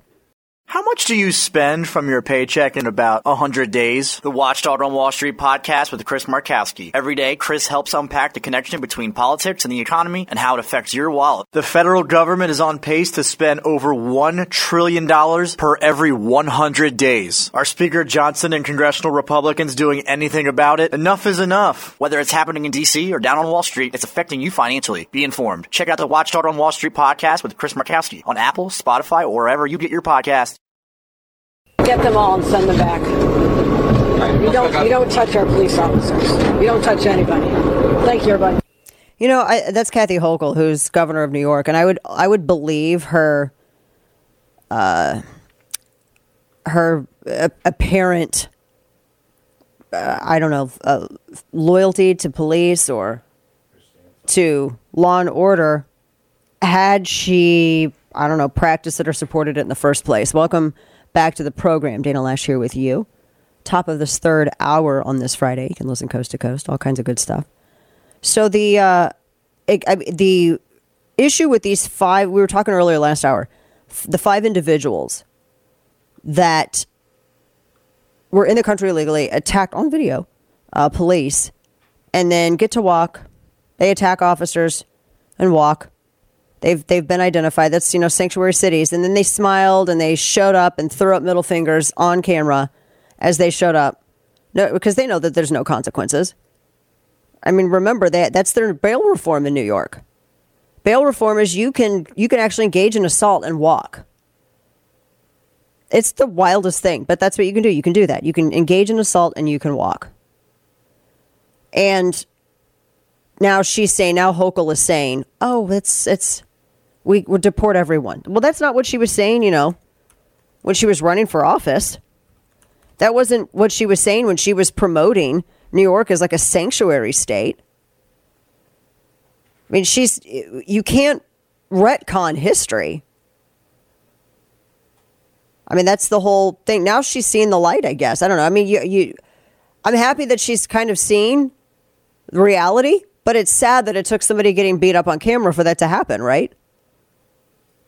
And that's now she wants to end what is it? The right to shelter law. It was something that she was pushing last fall because they have a New York City's right to shelter, and uh, the whole point was that if uh, people experiencing difficulties, you basically you, you could you could find shelter in the city and the, the city was you know going to was was going to help shelter you and now they're saying oh well that that right to shelter rule uh, now it's they're taking advantage of it wow you mean when you extended an entitlement like that that people took advantage i'm so shocked that's never happened before in the history of government entitlements kane i'm so shocked about that so unique yeah so so unique well, she, I mean, she, if she wants them deported, she has the ability to, I mean, can't she do it? Can't she just pull, try to do what Abbott does? I mean, she could do it. How serious are you? If she was really serious about this, she'd probably would stand with Texas. She would be one of the only Democrat governors and they could stand with Texas, but she hasn't done that. So again, I question how serious she is about all of this because she can't even do that much. She can't even bring herself to to directly criticize the administration whose policies have contributed to all of this. I mean, that's it should be, and and I don't think a lot of Democrats would would blame her for saying it, but yet you know, she approved the temporary jobs for illegal immigrants. That's the other thing. She's not serious about any of this. It's all for show. Her administration, this was last this was just like what a couple of days ago. They approved temporary government jobs for illegal immigrants, people who sent people who entered the country illegally. She said the Civil Service Commission, well, it was the Civil Service Commission that voted to approve her measure. And they said they had 10,000. She gave a speech. She said there's 10,000 openings in the New York state workforce. And so they said that she wanted to give options to people and uh, work authorization. She she it was looking at. I mean, these are thousands of jobs. Okay. So uh, those are her priorities. So you see what I'm saying? Like, I don't understand. She's not consistent on this. She's not consistent at all. And then they had the, after they had approved that, I mean, do, one of the jobs that, that, and I'm looking at this, sorry, this piece that's uh, NewYork1.com. One of the jobs apparently uh, it was an administrative position. And I'm trying to figure out uh, how you could have people working uh, like a clerical position. And it says in this, as it's reported here in, in ny1.com, that you don't, English isn't required to fill it. How, Kane, that's a clerical job in the state administration. How, I was told how that we needed people to pick fruit and stuff, though. I mean, that's what I was told. That's what Nadler said. You're right. And Pelosi. So somebody's not telling the truth here. This does not sound like picking fruit. No. I mean, I'm all for qualified people taking qualified jobs. I don't want more government jobs. But I just think when you're. How long have you had? They've had, wait a minute, they've had 10,000 job openings in New York and they haven't been able to fill them this entire time. And that wasn't a concern. And all of a sudden now, I thought they were just broke because all these illegal immigrants were coming in. Now they have taxpayer dollars to pay for 10,000 openings that they can put illegal entrants in. Sus, bro. I'm made of questions right now.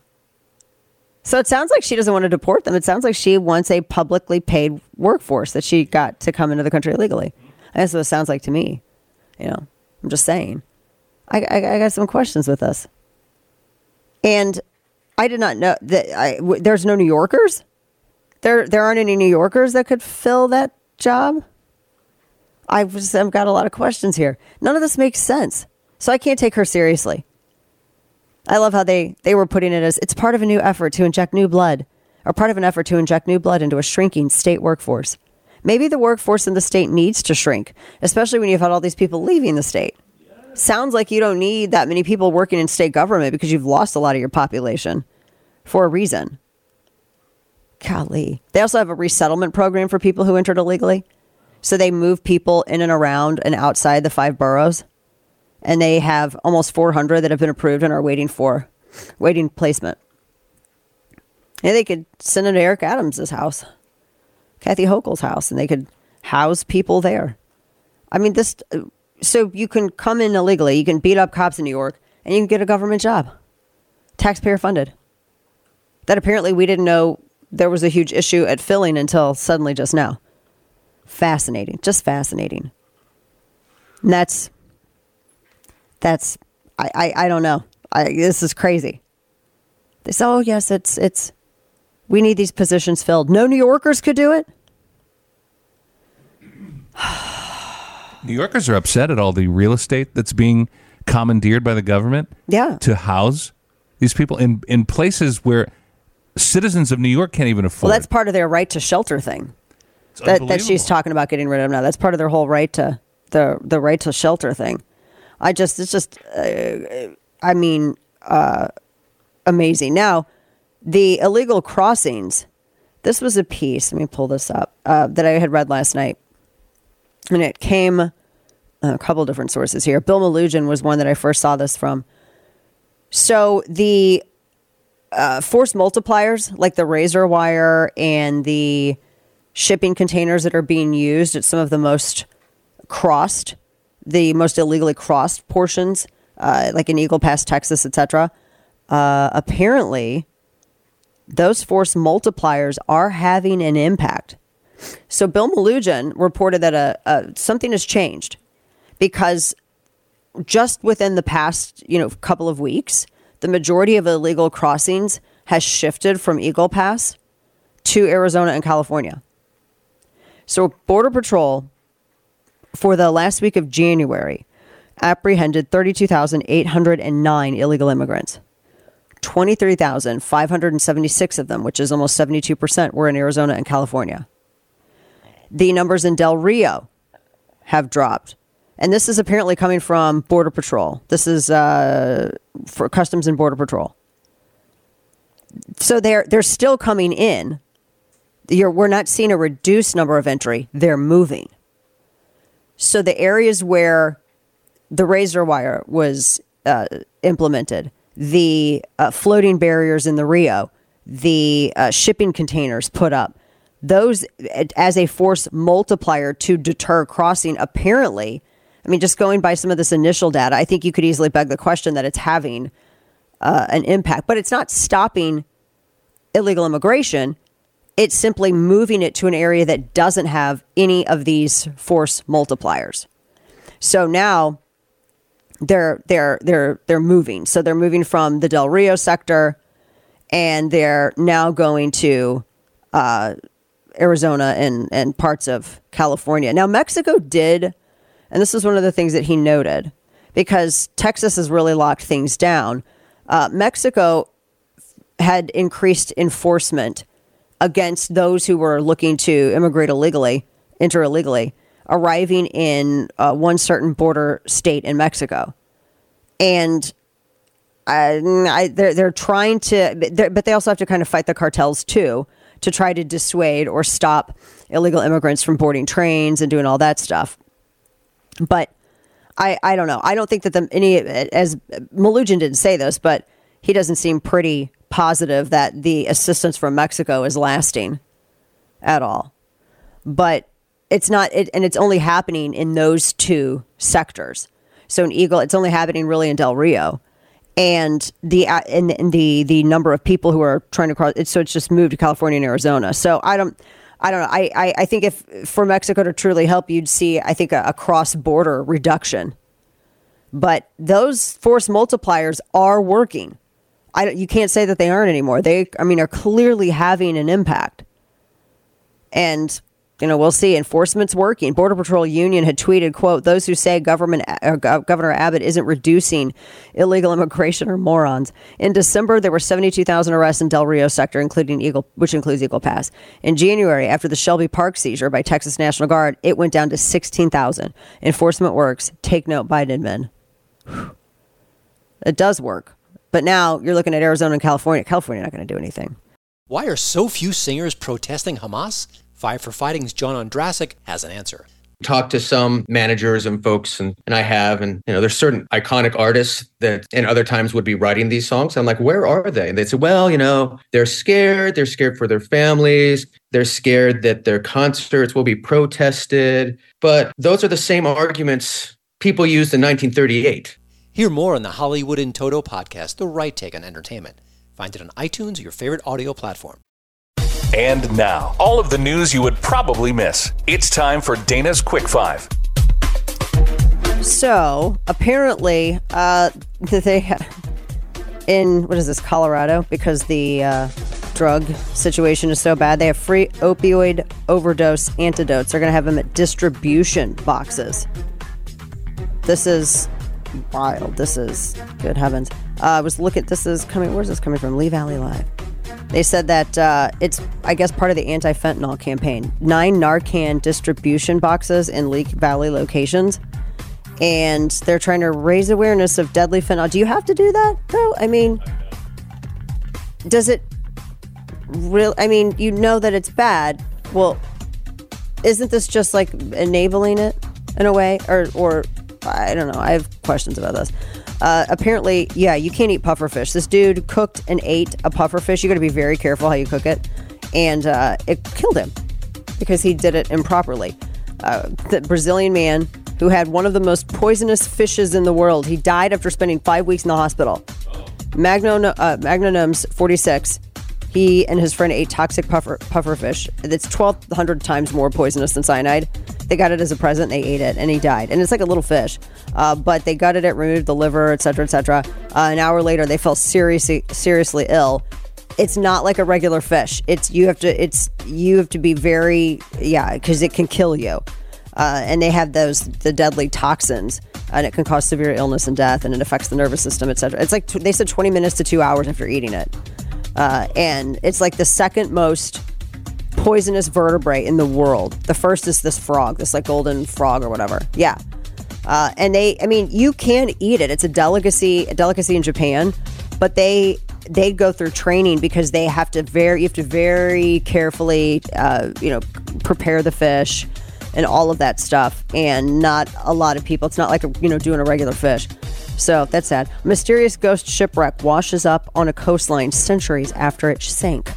This is interesting. It appeared on Cape Ray, Newfoundland, after a tropical storm Fiona moved through the area. A local bird hunter first noticed it under the waves, and then the word spread uh, quickly throughout the community. They said they don't know how old it is. They, you know, they think that it may could date back to the 19th century because of the dowels that they see on the boat. It's 80 feet. They think it was a schooner, but some think it might be too large to be a schooner. But uh, they said they're still looking at it, it and trying to figure out what kind of uh, hardwood species it is. But and they and they said that that would tell them whether or not it was actually made in Newfoundland or if it was made in Europe somewhere, and it goes into this database of shipwrecks and all this stuff. So that's kind of interesting uh, for those who follow that.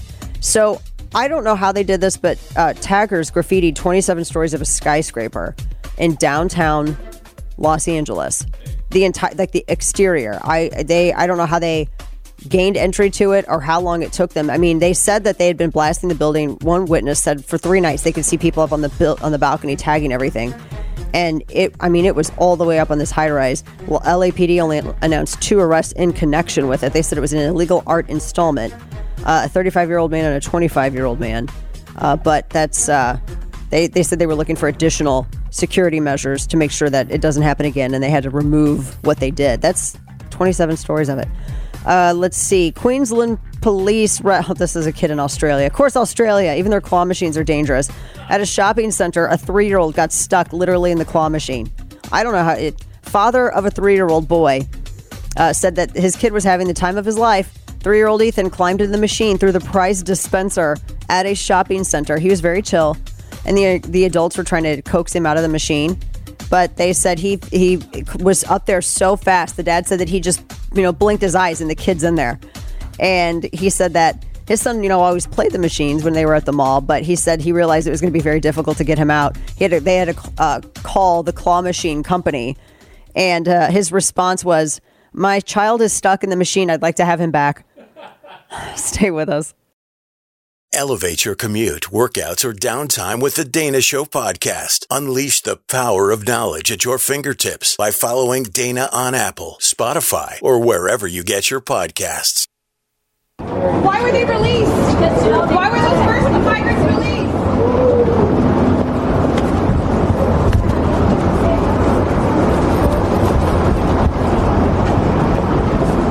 Hey, Brad, can you at least respond to those who say that this looks like one comment.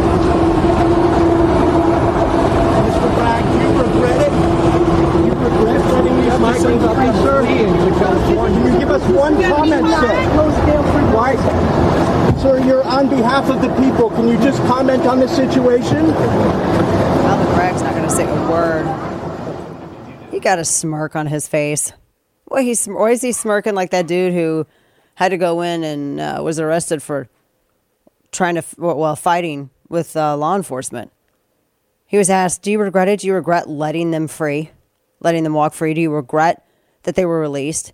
He, doesn't say a single thing. Smiles. Yeah, he just, you know, he smirks. I mean, look, the stuff that he sits here and he bent, tried to bend state law so he could go and prosecute Trump on one of the cases in New York, which I thought was a witch hunt. The Mar-a-Lago one with the docks, that's a whole other story. That one, though, this man stretched and folded and bent and did everything he could to state law to try to necessitate a charge so they could prosecute. But these dudes, he just lets walk free. Just let's walk. They get to walk. Is that not something? Welcome back to the program. Dana Loesch here with you. Is that not something? And of course, he doesn't say a single thing. Is this what Build Back Better meant? Is that that's Build Back Better? Yeah, I mean it's you know, it's com- I had one of the memes I saw said community organizing Democrat style. It's true. It's what it is. I, I it's it's uh, uh, amazing. This is going to be the big. Uh, it is a huge issue. I the amount of fentanyl that comes across the border. What was the? Uh, I'm going to pull this story up because there was one. Uh, how many? How many? It was like a kilogram that that they found uh, crossing the border. It was like a, a yeah. Oh no, sorry. Uh, 38 pounds, 38 fentanyl hidden in a spare tire. And that was in San Clemente. And then going across the, the Texas border, there have been, I mean, too many here. Uh, the fentanyl seizures have skyrocketed. And I think it's like what, $10,000 a kilogram? Don't you just need like one microgram? I mean, essentially what they keep catching going through the uh, southern border in Texas is the I mean you could use that to kill the equivalent of a city the size of New York. That's how deadly this stuff is. There's and you can't tell me that all of this is happening, the smuggling of humans, the smuggling of drugs, everything else across the southern border, massive bank being made by the cartels and nobody in DC is getting a cut. Cuz anybody else would be fighting to shut this down. It's that dangerous to national security. No. No, in the meantime, Biden demands that supermarkets cut their prices to deal with inflation. Did you, get, you okay, Kane? yeah. Government needs to cut their spending. No, it's the grocery stores, Kane. No. The supermarkets are inflating their prices meanly. Meanly. And Biden, in a speech in South Carolina, he already touched on it last week. Now they're still pushing it. Because t- yesterday, White House aides told the New York Times that Biden was taking aim at the supermarkets. So he mentioned it already in his in his White House speech. And now the aides told the New York Times, "Oh, he's really he's really going after it now." So this is going to be I'm sure he's going to unveil something more class warfare stuff. But it says it's the super par- supermarket prices. He doesn't say anything about supply chain issues or inflation. He because the stores obviously don't control those things the increase in eggs, milk, and that he thinks that it's uh, well, his this is what he says: "quote There are still too many corporations in America ripping people off, price gouging, junk fees, greed, greedflation, shrinkflation." That was his direct quote. And he goes, Americans, we're tired of being played for suckers, and that's why we're going to keep these guys, keep on them, and get the prices down. So then, White House aides yesterday told the New York Times that he was taking aim at the uh, supermarkets. And that's not going to work. I, I'm just going to go ahead and wager that that's not going to work. This is so bad. Uh, they said that. Uh, I mean, he. I, I don't know how they're. I don't know how they're going to do that. It's greedflation. That's what they say it is. The administration says it's greedflation.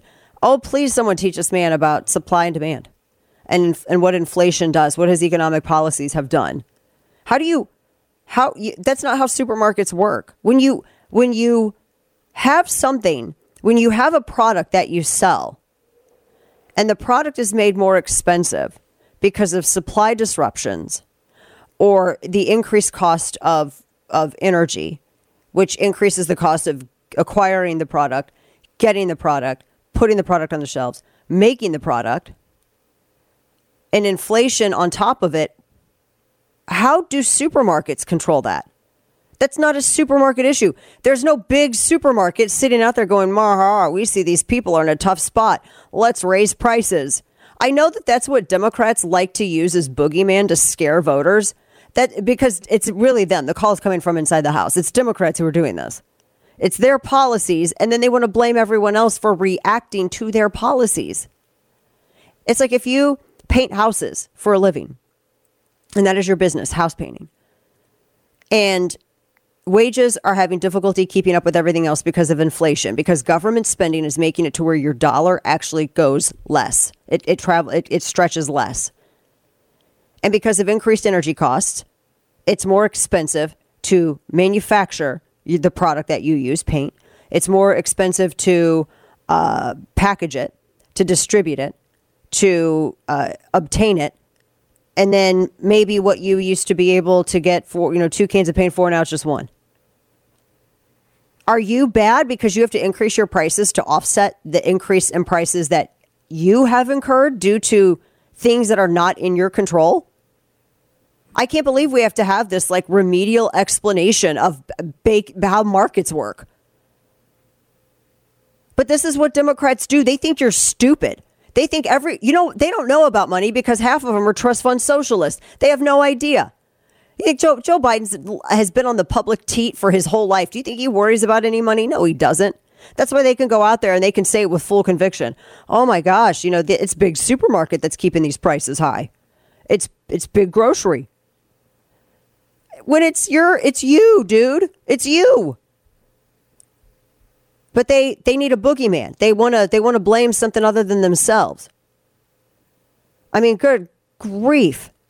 So what do you? So now we're I guess we're gonna gonna target uh, big grocery. I, what what what the hell can they do? Avian flu increased egg prices on top of it. What are you going to do to make them reduce the cost of eggs?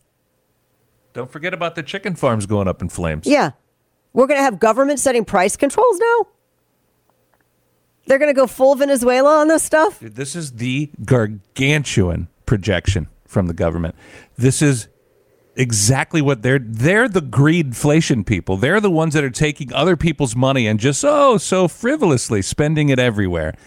They are the reason for inflation. Everyone knows that the government overspending and printing money is the reason why we have inflation. It has nothing Yes. to do with the free market and business. In June 2022, a 40 year high, 9.1% price inflation. 9.1%. 40 year high. Increased 3.4% just for the month of December. I mean, there, and, and he, he had said, he goes after them and says that it's uh, I guess he's accusing the supermarket chains of being greedy and unnecessarily raising I don't know how that's unnecessarily raising the prices because if they wanted to compete with each other then they would each be lowering they would they would be lowering their prices to what they could in order to be competitive on pricing with one another. But the fact that they don't have a lot of room to move should be another giant signal to this mathematically illiterate sponge that you know, there's there's there's forces at play here other than his make believe greedflation claim. I can't stand people that don't know basic market I, how the economy works. My friend Carol Roth is right. There's a huge economic illiteracy in this country, and it's in the White House right now. It's an epidemic. It's in the White House. Now, a few other things. Looking at South Carolina, because we got South Carolina primary. It's what mm, a couple of like two and a half weeks away. Uh, I is anyone else like really concerned about the primaries anymore? Nikki Haley's not going to win. She's still twenty points down, right? Yeah, and in her own state. Down. And that's and that's and she already had her boost of 14 points since last September, but she's down. So I don't I don't think it's it, she's I, I it's stupid for her to even go. I think to South Carolina, uh, and I don't know how she's going to be able to do that even after South Carolina because the story of you can't even be competitive in your home state is a powerful one. The only thing that she can do is try to get Democrats to vote for her. Now, these are not the Reagan Democrats, like the people who turn and become Republican. These are the people who would vote for her one time and then they go back to voting, go back to voting Democrat. But I do want you to be cautious about a lot of the some a lot of the polling out there. There was another uh, pull this up. Never trust the media to or, uh, or don't think that the media is not gonna try to uh, make you feel apathetic. They were doing Quinnipiac was doing a poll where it showed that Biden opened up a six point lead over Trump, and I I don't know. I've been looking at this. It's not the I, I there's some polls out there that show that they were head and head. Some that show Biden in the lead. I do. I I, I don't know. I it's it's a little too early to start using these as like tools of of uh, fortune telling because so many times they're wrong. They've been wrong so consistently. But I I do think that at this point you know the if Trump is going to be the Republican nominee, he's got to start talking to stop talking about his legal stuff, and he's got to stop start focusing singularly on issues because that's what did it in 2016.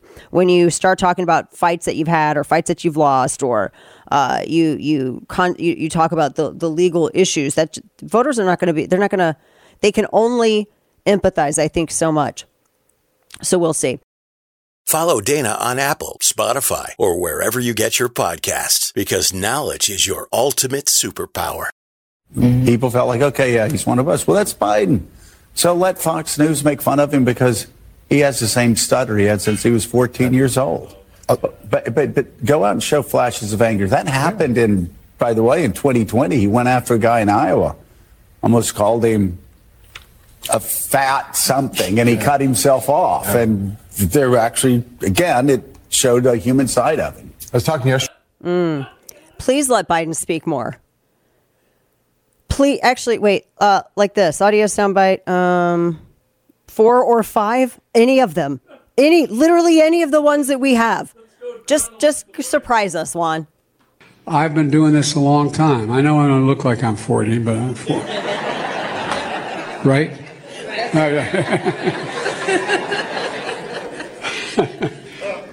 anyway, but 40 times two. Mm. Yeah, that's so.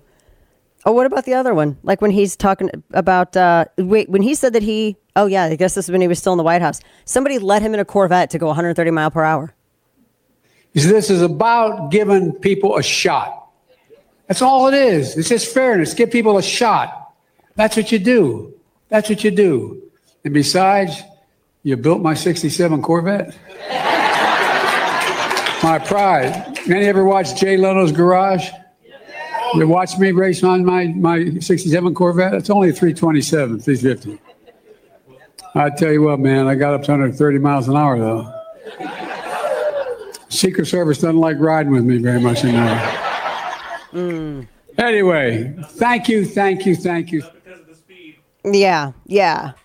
Uh, that's so. It's so. uh, I want him to talk more, It- because it shows. It. It. He seems like he's.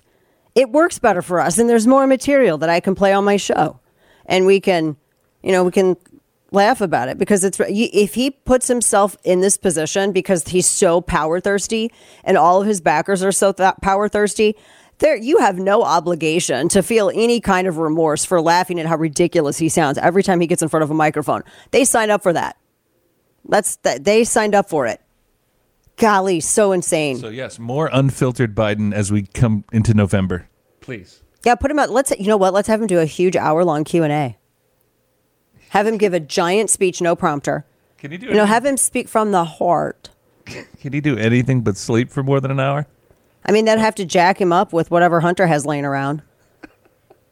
You know, some give him give him some of that Booker sugar. You know, get it get out of his White House cubby, or maybe he can just snort it off of his uh, gun pouch. Didn't even have it holstered, just his little pouch. Maybe he can snort it off that with uh, Hunter's illegally purchased firearm. You know, just uh, and that should help him, right? I mean, isn't that how it works? Yeah, the media loves him. Yeah, it should rile him up for a little bit. You know, it's not a big deal. Media didn't think it's a big deal, so you know, let's just maybe do that. Uh, that's yeah. So there you go. Uh, that can work. I tell you, uh, I think that's the best idea that has ever taken place on that program. Yes, more of Biden speaking. More of him speaking. Folks, make sure that you go and find all of our past discussions up on YouTube and Facebook and sign up for the newsletter over at Substack Chapter and Verse. There's more stuff coming out about that. In the meantime, today in stupidity. Well, it is the White House press secretary. Juan, this is cut eight. Listen to the gaslighting. Oh, I- I'll play it from here then. Listen to the gaslighting from Karine Jean Pierre. Bidenomics is, is working. Unemployment is under 4%, 14 million jobs. He's going to continue lowering costs. And so we know, economists have said, it takes a long time to make that connection. But It takes a long time to make the connection. Like how long? We felt it right away, actually, when you got into office. Yeah. And we're still feeling it. Yeah, no, so completely. Quit gaslighting and do something about it. Uh, yeah, exactly. Yeah, we're not going to believe that. We're not going to believe it. All right, folks, that does it for us this week. And uh, appreciate your prayers for our sweet pup Rocco. As you know, we lost him uh, this week, and uh, he's greatly missed. He was the bestest of all the good boys. So we miss him and love him. Thank you guys so much. Have a great weekend. Back with you Monday.